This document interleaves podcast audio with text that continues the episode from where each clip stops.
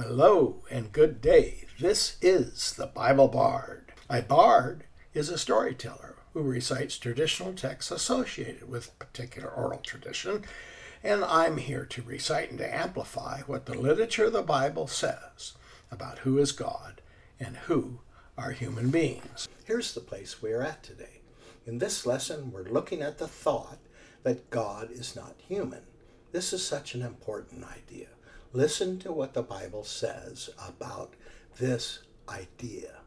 In Numbers 23, verse 19, the text reads, quote, God is not a man, unquote.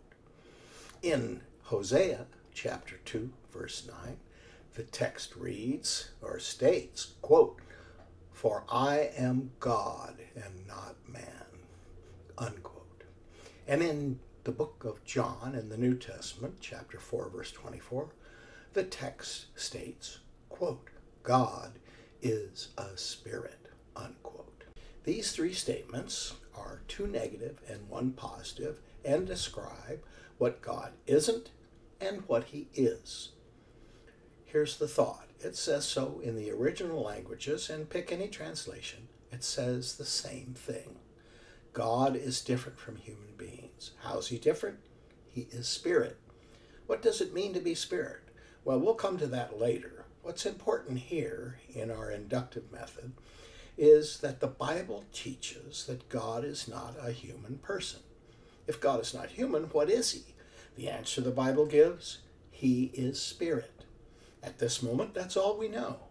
But by taking other clear statements, as clear as these, that provide further definition and amplification, we're going to build up an understanding of who the Bible's God is and what he, she, or it is like. This is, as I just mentioned, an inductive rather than a deductive approach.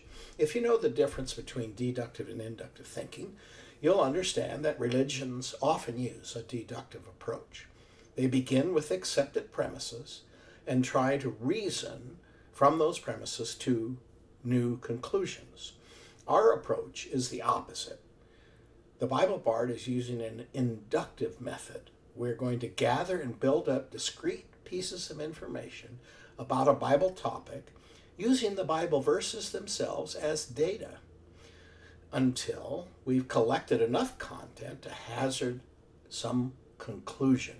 In our case, instead of starting with someone's idea of who God is, we are looking at a collection of statements from the Bible and using them to build up a picture of who the Bible says God is. Some who've been taught by denomination might quickly add, well, wasn't Jesus a human person? And doesn't Christianity teach he was God? This is not the place yet to jump into complicated superstructures before we have a solid foundation. The Bible Bard is interested in simplicity and clarity. Can anyone argue that the Bible teaches in the text I've just read that God is not man, that God is not a human being, that God is a spirit? No one can argue that the texts say something different because they don't. That's how the passage describes God. He's not human, but he is a spirit. Well, how does that help to begin with just what the Bible teaches here? Well, the very first thing we need to do with an inductive approach is set aside our own ideas.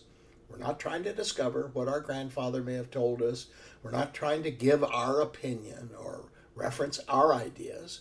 We're trying to discover only what the Bible itself says. We're searching for ideas from a settled text, not trying to come up with new text and new ideas on our own. Number two, this first few passages tell us that the Bible's God is not man shaped, nor does the Bible's God act because of man shaped passion, human understanding, or human circumstances. God is not man. By the way, for those of you hung up on gender, you should get over it. God is a spirit. Spirit is neither male nor female. God is not human. When these texts were written down thousands of years ago, those writing selected male pronouns to refer to God, but also gave us literary descriptions of God with female attributes, and sometimes even metaphors describing God with animal attributes. Remember, we need to use literary methods of analysis to understand the text. We can't just say it's all patriarchy and think that answers anything. We must consider all the elements of writing and style that any author employs to tell any story.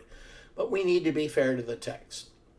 The authors who wrote down these ideas were human beings, but they were not from our culture. We connect to their words because of our shared humanity, not because we herd sheep or fight wars by the rules they follow. So let's set this whole issue to the side. Number three, does the Bible tell us how God is not like man? Yes, but let's be cautious. The text in this lesson only assert a fundamental difference. There is humanity and there is divinity. These two categories of being are, in their natures, different from each other.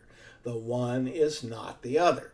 How that difference is understood and what distinctions are made between them right now, because it's an inductive method, we don't know yet. But we will find out. And that's the purpose of the Bible Bard podcast to build up and bring out texts from the Bible as data. And as we add more and more, we build up a picture of God and humankind. This is the way the Bible Bard works brief recitations, closely focused, no distractions, no rabbit trails. Send the Bible Bard any questions or remarks you care to offer to BibleBardUS at gmail.com. Glad to hear from you. Thanks in advance for following and sharing content from the Bible Bard community. Thanks for listening.